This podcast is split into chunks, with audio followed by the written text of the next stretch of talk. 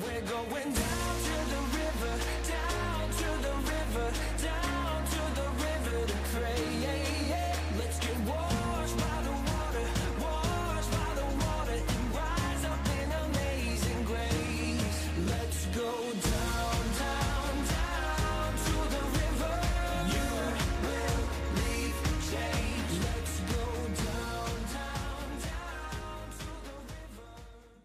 1 Thessalonians chapter 5, verses 8 and 9 is where we're going to start tonight. But since we belong to the day, let us be sober, having put on the breastplate of faith and love, and for a helmet, the hope of salvation. For God has not destined us for wrath, but to obtain salvation through our Lord Jesus Christ. Amen. We see Paul here, and uh, while he's talking about the end times in this chapter, actually, uh, he throws us a part of the armor of God that he talks about in Ephesians.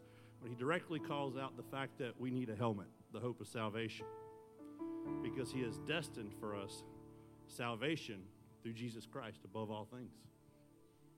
So let's pray. Father, we thank you for this day, God. Break the dirt up in our hearts, God. Let it find good ground with your word tonight. Anoint this message. Anoint us in Jesus' name we pray. Amen. You may be seated.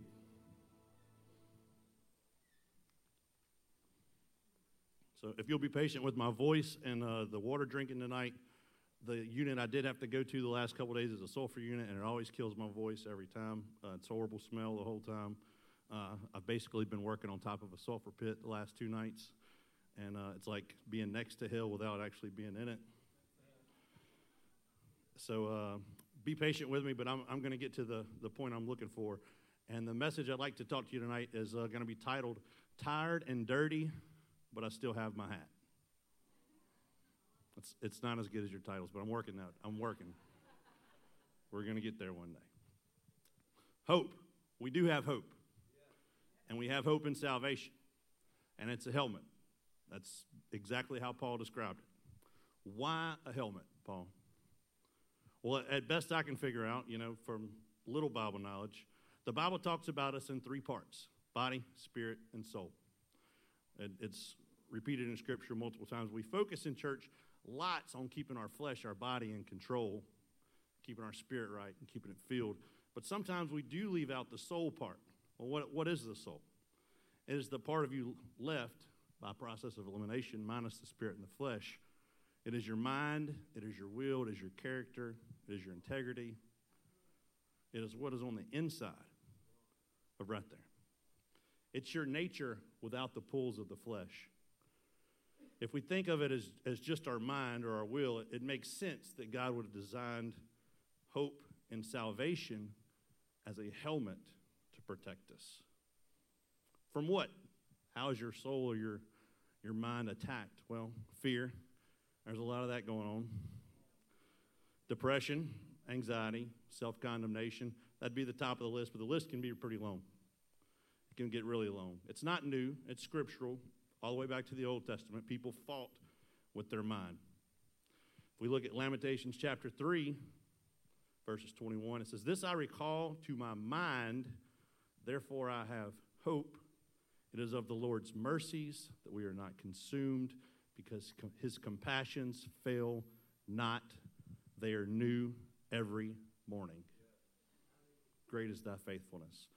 So, even way back then, there was hope in their mind that the Lord's mercies were coming.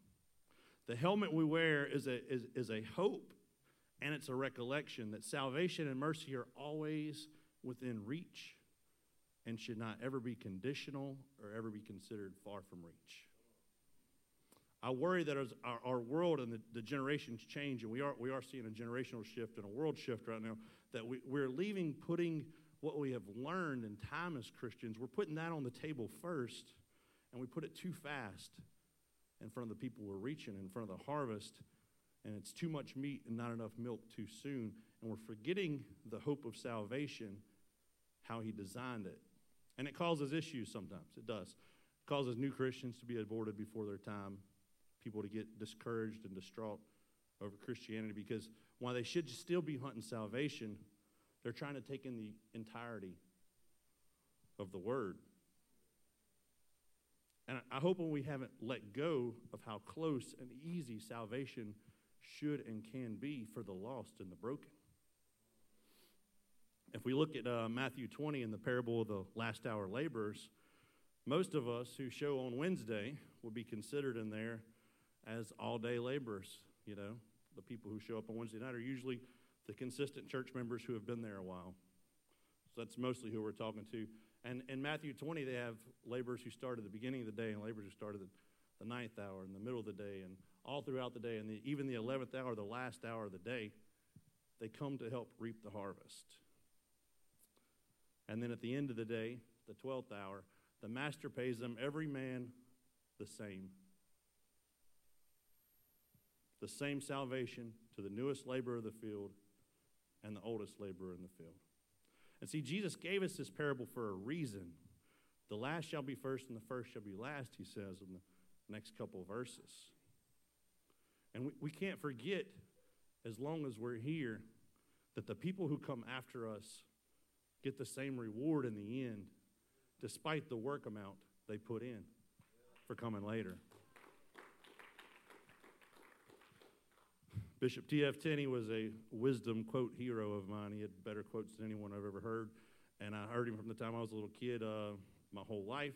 And of all his profound statements, the greatest that ever sank deep into me that I cannot let go of is this Some of us have less brothers and sisters than God has sons and daughters. And we should feel that in this generation. Church, I'm not criticizing here. I've, I've been at the point in my life where I've killed Christians from the bitterness that I spewed out of my mouth on a daily basis. You wouldn't dream of the things that I would say to speak against the church and the people of God. And of all the people that I may have affected in that time, speaking that the church was in error when I was error, in error in my spirit. But in this time, as Pastor preached Sunday, in this last hour, we've got to start looking at the field like it is the 11th hour. And there, there are people coming in right now who haven't worked like we have, they haven't served like we have, or they haven't made sacrifices like we have. But if it is truly the end of the harvest, we had better be accepting of how they get here, when they get here, and what they're doing here. The Bible says the field is white with harvest, but the laborers are few. We need all the help we can get. It can't be an exclusive club, it can't be a one team show. It's got to be about the kingdom of God and the fact that He came to reach the least of these. And you may say, hey, it doesn't seem fair. I'm tired. I've worked hard to maintain my Christianity. And it can be a fight sometimes, it can be tiresome. And we may be getting tired from working a long time towards our salvation and discipling people and teaching and training people. But that means the new people who are getting here are excited and full of energy and wanting to help. And the master wants them in the field to reap the harvest.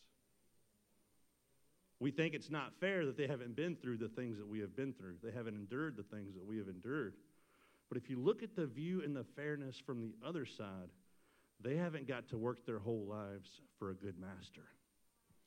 They didn't even know the master of all creation wanted them in his field.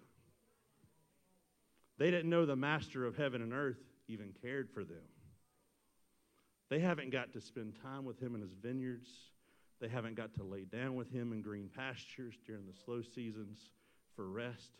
They may not have put in the work yet, but they have been living without hope and love and peace. And we had better grab them up and love them as a brother and sister and bring them to the field and say, Help me reap God's harvest. It's the last hour. The Bible says specifically, He wants all to come to Him. It doesn't matter what you look like or what you've done, just come. I'm tired some days. But you know what? I'm holding on to salvation. I'm holding on to the hope of salvation. And I want as many people as I know to feel the same way. Pastor said, Sonny, you know, I'm, I'm not worried about their denomination. I'm doing what God tells me. I don't have business with the Methodist. I've got business with the Methodists. I don't have business at the Baptist pews. I have business with who's on the bar stools and the fact that they're full. I have to compel the ones who are alcoholics, atheists, agnostics, the lost, the broken, the depressed, the fearful. That is what God has designed me for. That is what the field is. And if I'm not doing that, what am I doing? He designed us for the least of these. Life will try and get you when you're tired and you toiled all night. But it can change in an instant with God. Because life is not just tiring sometimes, it gets dirty, it gets downright muddy. It rains on the just and the unjust, the Bible says. It's not fair, but we have to be careful with what happens when that dirt starts getting on our Christianity and on our armor that God gave us to borrow to protect us. Well, what gets your armor dirty? It's what brings you down spiritually, would be the best description. It's what takes you from a place of walking with God to a place of crawling in the mud behind God. It can be a lot of things. And nowadays, you know, we see it in fear, chronic pain, sickness, disasters, recessions, war, family struggling, unanswered prayers we wait on, miracles that don't happen, family that won't reach for them. These things weigh on us, not on our flesh, but in the spirit, on our soul. They weigh on us and they pull us down. And the enemy wants us to get down and depressed and get us our armor muddy about these things. And sometimes it happens, but we can't stay that way. If you look at the scriptures in Mark 5, the story of the woman with the issue of blood, 12 years praying, 12 years not answered. 12 years wanting and hurting, 12 years not answered. 12 years of people telling her he won't, or 12 years of people telling her, give up. And maybe some saying, don't give up, have faith, it'll be okay. You know, sometimes we pray for things and they just don't come. And that weighs on us in the spirit. It gets us tired, it gets us dirty. We believe, we have faith, we work on our end, and we hope and pray for the miracle to step in and do the parts and the things that we can't. She lived this life in Mark 5. She probably had plenty of bad days, depressed days, days she didn't want to talk about it. Like Job, her friends probably accused her of being sinful. God wasn't going to help her. That she held on to something. But she really held on to some hope. Because Jesus told her her faith made her whole. But it's what her faith was in that was her real secret. She didn't just have faith that the miracle was possible, she had faith that he was the Messiah. She had a grasp on who the miracle giver was. Therefore, she knew the miracle would come if she could just touch the Savior. He would touch her. I think we get down and out sometimes when our prayers don't get answered. I know I do. Come on, somebody say amen. I say that. I've lived that. And there's always a part of every sermon that a preacher learns because that's how he lives. That's, that's what happened to him, and this is that part. I'll try to not be too emotional, but I just told you what my dad's nickname is, so I may be that way. Some of you do know, and uh, some of you don't, but it's no secret to me and Melissa that we have fought infertility for a very long time. I'm not telling you this for sympathy, I'm telling you this because I need to scripturally. 2022 will make the 12th year for us. Six of those 12, we lived away from God in pain, fighting each other, fighting life, bitter at the world, bitter at church, bitter at God, bitter at the people closest to us. The last six years, we've been here, healing, growing, trying to rebuild the things that we broke down in our life of God. I knew in 2016 when we came here that it was possible I'd be up here one day.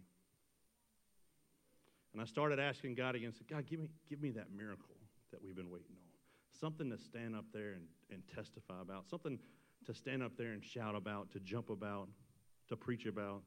And oh, how I wish that was tonight, Sister Debbie.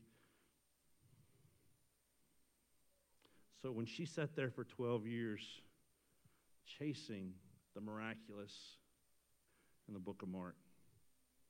I know what she felt.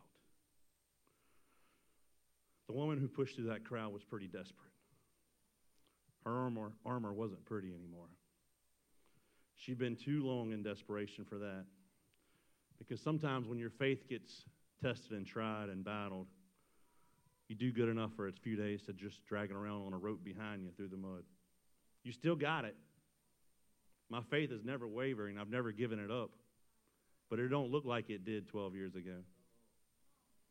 That shield's been hit by some arrows that were burning. That shield's been hit by some axes and some swords.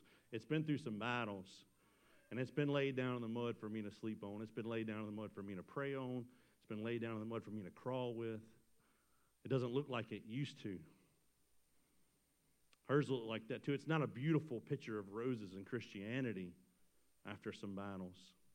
It doesn't look like you want to be on the front line anymore. It looks like you fought a lot, won some, lost some. And they can see that, Brother Will, maybe you're free, but you're wounded.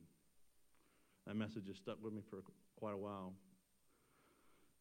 Brother Carbo told me that day you preached that, Brother Will, that just because you're healed doesn't mean that you're not scarred. And those scars will be a reminder of the bad times and a reminder of the healing. And I may have scars, but my armor shouldn't. Because my armor's not natural, it's supernatural. It's the armor of God, and I'm just borrowing it. Church, as long as you're fighting battles, your sword's getting dull every swing. Maybe you had to fight some battles before, and they used to be a lot easier.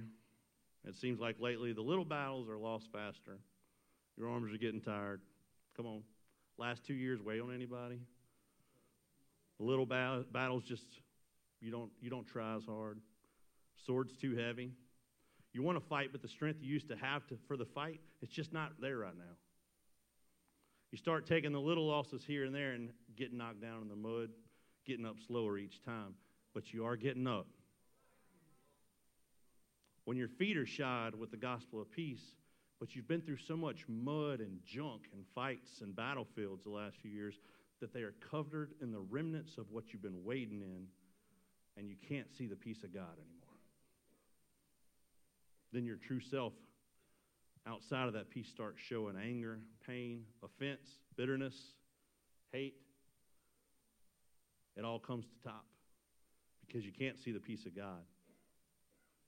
But those things are not of God. And that mud is just temporary. She couldn't have dragged a big shield through that crowd. She couldn't have picked up a big shield and said, Look at me, I got faith.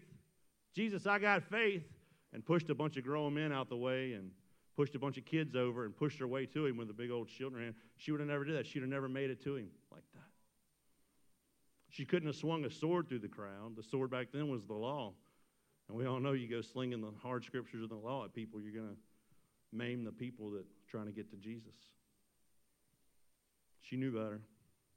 No, life had brought her exactly where Brother John Russell told us it's going to sometimes low.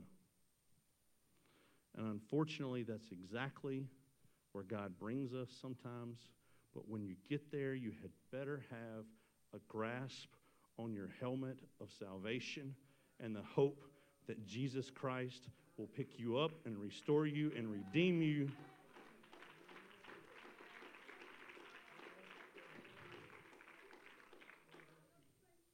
She had a made up mind, determined mindset, crawling through those people, saying, It doesn't matter who steps on me, it doesn't matter who kicks me, it doesn't matter who steps on my hands. I would drop the sword anyway if I tried to bring it here. I just have to get close to Jesus. My faith is somewhere behind me. I know I got it, but it's tied on a rope. I'm just dragging it around. My sword is dull and it's lost some fights. It's not doing any good right now, but I've got some hope in my mind that if I can just touch the lowest part of my highest priest, of my master and creator, then he can still save me from myself. Church, have we lost that determination? Have we lost the battle cry of Job? The man who had it worse in any culture. His story goes across the world. In any culture, he is the story of what happens to the worst times. And he says, I know my Redeemer lives. Though he slay me, still I will praise him. How can you be the most unlucky man in the world and make two of the most profound statements that Christianity will worship to for the rest of eternity? He had taken hold of that which had taken hold of him. A hard grasp on the fact that God is his salvation, his rock, and as long as I build my life on the fact that He is the Savior, the Redeemer, my hope, my Omega, my finisher, my provider, the one that put my name in the Lamb's Book of Life before the foundation of the world, that I'm going to praise and call on Him when I'm on the mountain, and I'm going to praise and call on Him the mountain's in my way. I'm going to praise and call on Him when all my prayers are answered, and when they're not answered, and when I'm down, when I'm tired, and when I'm dirty. I've got hope and salvation. Can we just give him a 30 second praise? Just, just 30 seconds. It don't matter how you came in here. If you still got your helmet on, you should give him a little bit of praise. He's about to reset you.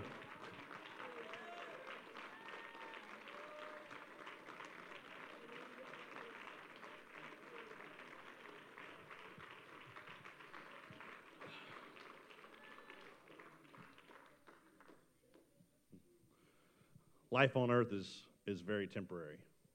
It's very temporary, but we still hold on to the hope of salvation. We cannot forget too easily that God has designed us for a short term here. We're in this world, but not of this world. But it's a short term here, and eternity is elsewhere. And it's been said here at this church a lot. We, we fell so in love with our lives here that COVID was such a wreck on our country because everything changed.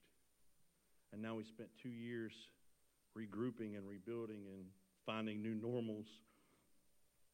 But it's still short. What's two years to eternity? What's 100 years to eternity? 168 hours in a week for my green personalities. This is it's for y'all. If you sleep seven days a week, that leaves you only 100, seven hours a day. It leaves you 119 a week. I don't sleep that much. If you commute, that's another 10 and a half hours lost a week on average. If you take showers, bathrooms, and getting dressed every day, which I hope you do, that's another 14 hours a week you lose. Another 14 hours a week eating if you can jam all three to five meals in two hours a day. That's down to 80.5 hours left. Now, I sure hope all y'all work 40 hours because that's a good job. My job is not ordinary, it is underwhelming and overtaxed sometimes. But I know in this area, a lot of people work like I do. Uh, I yearly average around 75 to 77 hours a week. That's with eight to 10 weeks off. My hours still average out for that. Um, I normally work around 85 to 91 hours a week when I'm actually working, which is why my wife babysits me basically and preps my five meals a day and washes all my clothes and irons all my shirts and puts my socks on before I get out the bed in the morning. Just kidding, she don't do that. She's definitely asleep when I leave. That's a, that's a fact. Uh, and it, it's a little out of the ordinary to work like that. But that's my life. I don't like it. Come on, Brother Hightower. He knows. That's my best friend. He's, he's heard my complaints, and I've heard his. Uh, it's, it can be a miserable life sometimes. And I'm, i promise y'all that no one wants out of it as much as me. We literally almost throw a party every time somebody retires from, from working with us or takes another job outside of the plant. Like, it's a true celebration. One of, one of my longtime uh, workers just left to go take an assistant pastor's job in, in Mobile, and uh, we were ecstatic that he got out and lost uh, two thirds of his salary.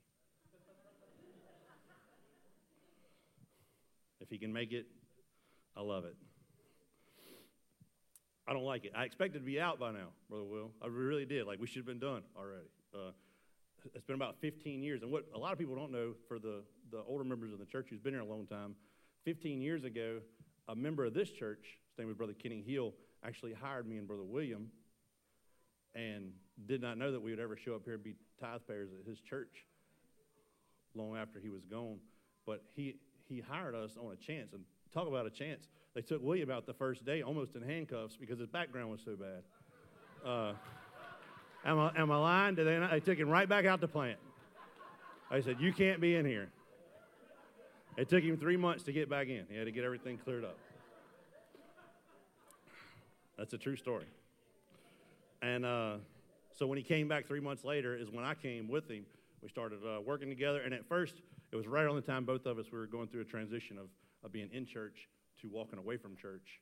And I promise you, people thought we were retarded when we got there because you've never seen people fast for three days, wear slicker suits and fresh air masks in 100 degree weather, and nearly die on a day to day basis, cry at the drop of a hat, and pray for anybody who works with us because that's, that's, that's exactly how we did it for the first six months.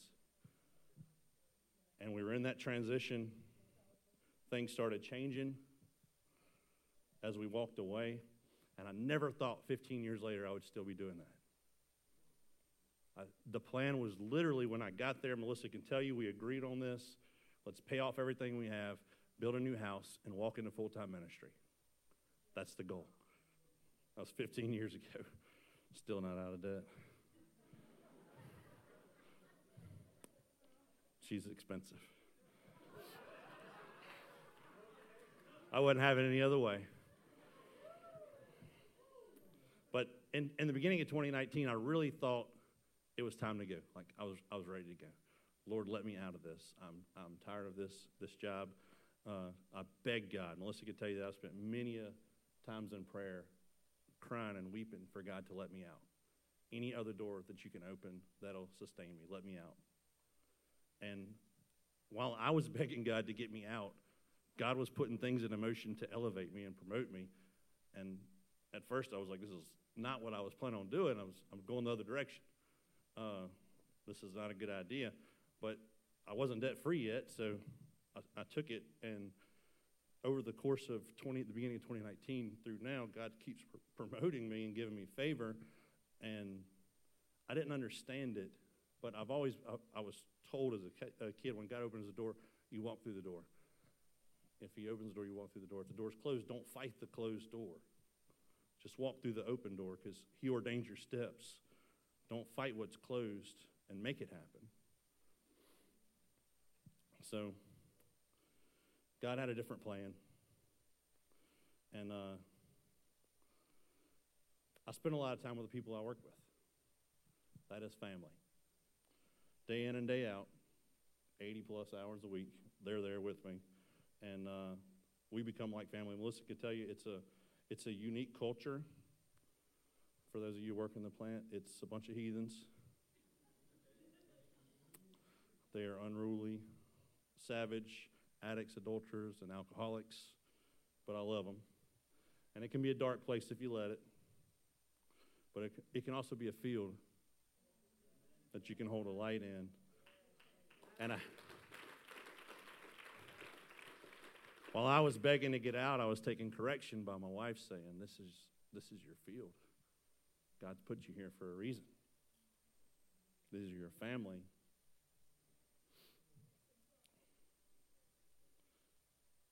And if I can hold on to my helmet every day I go put this on, it may be the only light of salvation they see for days, for weeks, for months, for their entire life. I don't, I don't know all their history, but this may be the only little light. And you know what?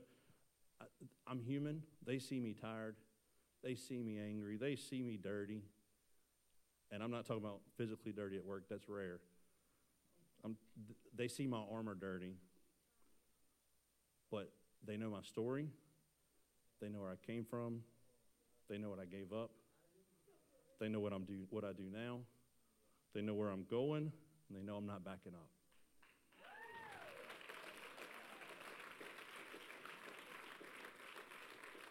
And I have watched over the last two years as the culture around me with the people I work with change. The, the man with 50 demons tattooed on his body, the names of 50 demons, bows his head when we say our prayer every morning before we start work.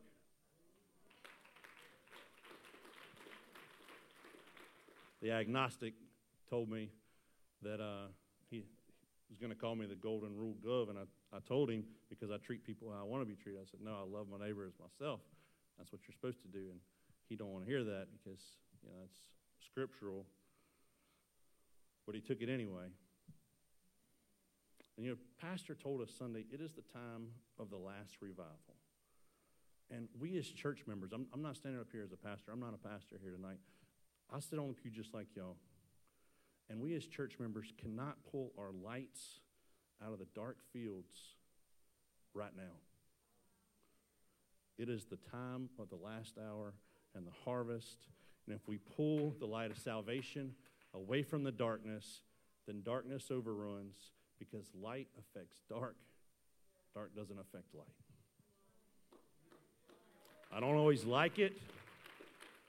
I don't win every battle, but I am placed as a light in a dark place, and I have a responsibility to keep my lamp filled with oil and anointed and burning. I'm not baptizing people in tank farms or the Mississippi River.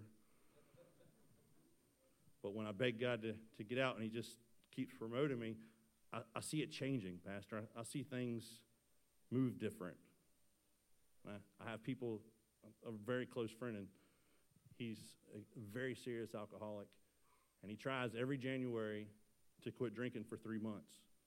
And he's not always successful for more than three to five weeks. But he never tried that before. And when his wife got cancer for the third time, he come to me for prayer. Because our light can affect, even in the smallest amounts, the darkness. And I don't see the results from it every day, but when I see the results, I celebrate the wins. Because the light of the gospel of Jesus, there's not a better song to say it. it, is not meant to be hid under a bushel.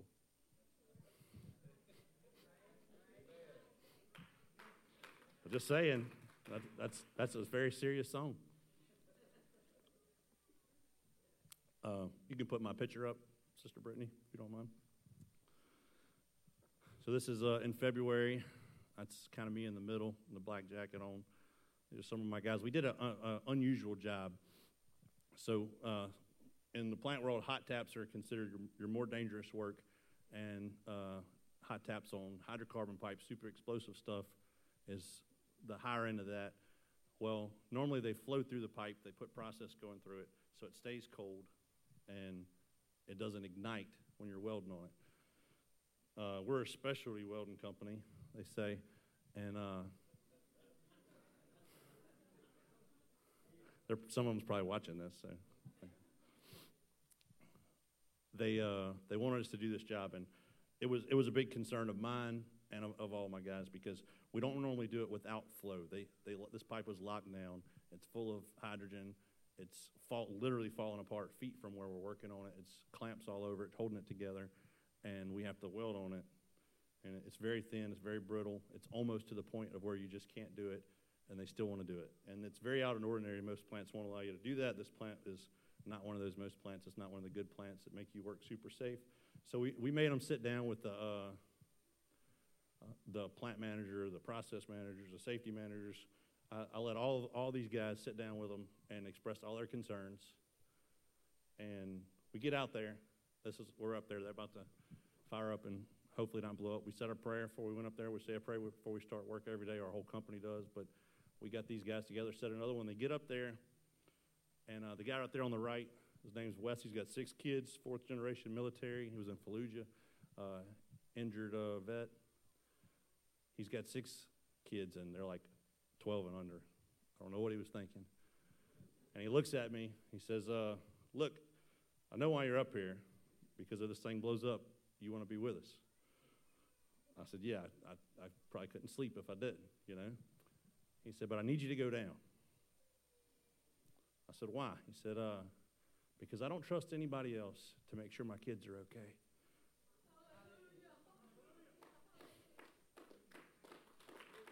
Musicians, you can come. And y'all can stand. I'm almost done. I don't know about y'all, but uh, God speaks to me in, in dreams and visions. I'm, I've never heard the audible voice of God. Uh, that's, that's the only, and I have to understand them. I have to pray about them. In February 2021, I had a dream. It was extremely realistic. It's the most fearful dream I'd ever had in my life at that point. And I don't, I've never, I never have fearful dreams. Like I never, I don't watch horror movies or anything like that. So I've, that's never been an issue to me to have a dream of fear. And I, I'm not sure why, but in the dream, I woke up in my bed and I, I could hear my front glass break on the front door and the door unlock and someone come into the house. And immediately, you know, I sit up in the bed. And this is in the dream. I don't sleepwalk. If I did sleepwalk, Melissa would have to redesign how I keep guns in the house. It would not be safe. But in the dream, I sit up in the bed and uh, I grab a gun that there's plenty of them, but I grab the one that keeps close to my bed. I walk to the door, and as I turn out of, out of the bedroom and into the, looking into the kitchen, uh, I turn the light on on the front of the gun. And I could see that the light comes on, but I can't see anything. It's like my eyes are stitched together. And I could hear the intruder laughing at me. But there was nothing I could do about it because I couldn't see. And so I, I pulled the trigger on the gun in the direction of the noise of the laughter, which is not the best thing to do, but I was dreaming, so it's okay. And the gun wouldn't work. It's like the trigger was stuck. And if you know how I am about my guns, that's not that's not going to happen. Too particular. And I got up and I, I felt fear all over me the entire dream, just encapsulating me. I said, I said, God, why? Why would I have this much fear in a dream? I've, I've never felt like this. I've never felt this fearful. I even called my dad the next day. I said, you know, what is this? And he said, you should pray about it. And finally, weeks later, I felt God speak to me. You're trusting too much in your carnality and your weapons of the world that's not what you're meant to fight with. I took the correction. But in January this year, I had almost a recurring dream, but worse. I woke up in bed again, but I did not hear the glass break on the front door. I did not hear the lock turn. I just heard the door open. And when I heard the door open, I tried to sit up, but I couldn't sit up. It's like I was stuck to the bed. My arms wouldn't move, my head wouldn't turn. And I heard the intruder again at the door of my bedroom laughing. And I felt the fear, to, the spirit of feel fear as it shadowed over me from my feet and started coming up my body. And I couldn't move my hands. I couldn't speak to warn Melissa. I couldn't do anything. I couldn't cry out. I was completely locked. I couldn't even open my eyes. Everything was stuck.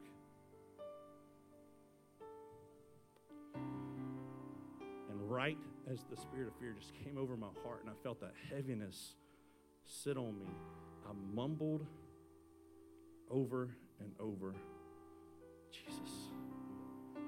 Through sewed lips that wouldn't move, Jesus.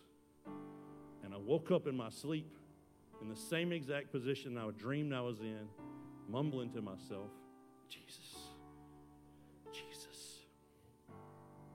And when I woke up, I knew exactly what it was. And I got up, I ran upstairs, and I started praying. God, why would you let me have this fearful dream again? It took me months to get past that fear of that last one. I, I, I, don't just get over it. Why would you do this to me again, God? What am I doing wrong in my life? And I felt for the very first time, Pastor, the correction and almost the anger of God as He spoke into my spirit in disappointment. You left the door unlocked. Your armor is dirty, you're tired, and you have almost let your light go out. The enemy waits at your door always, and I will always hear you cry out. But the light was dim, the armor was cast down, and the enemy could have taken you when he wanted. River family, I don't know who this is for tonight. We cannot afford to let our lights go out. We cannot live without oil in our lamps. We can't show his salvation without it. We can make mistakes. We can have losses. We can get tired. But when we don't get up to fight again and find that secret place and anoint your shield like our pastor taught us and sharpen your sword and knock the dirt and the mud off your shoes and say, God, I need your peace in my life.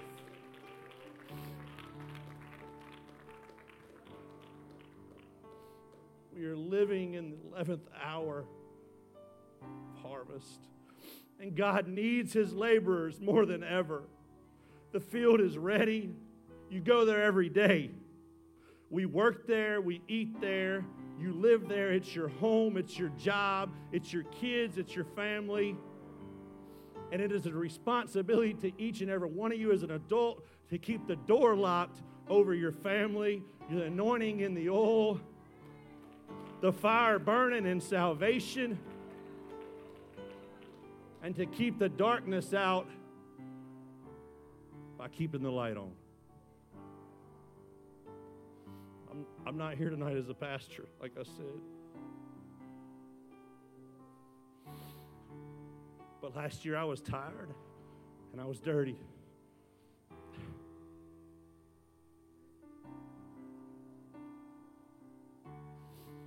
But God told me weeks ago, before you ever asked me to come up here, it is time to re strengthen and to refuel. It's not too late. As long as you've got your helmet on, He will come when you call. And these altars are open tonight because I feel like some people need to find that secret place in God and say, Father, I need to be re strengthened. I need to be refilled. My breastplate of righteousness is covered in mud, God. Renew me tonight, God. Restore me tonight, God. We're going down to the river,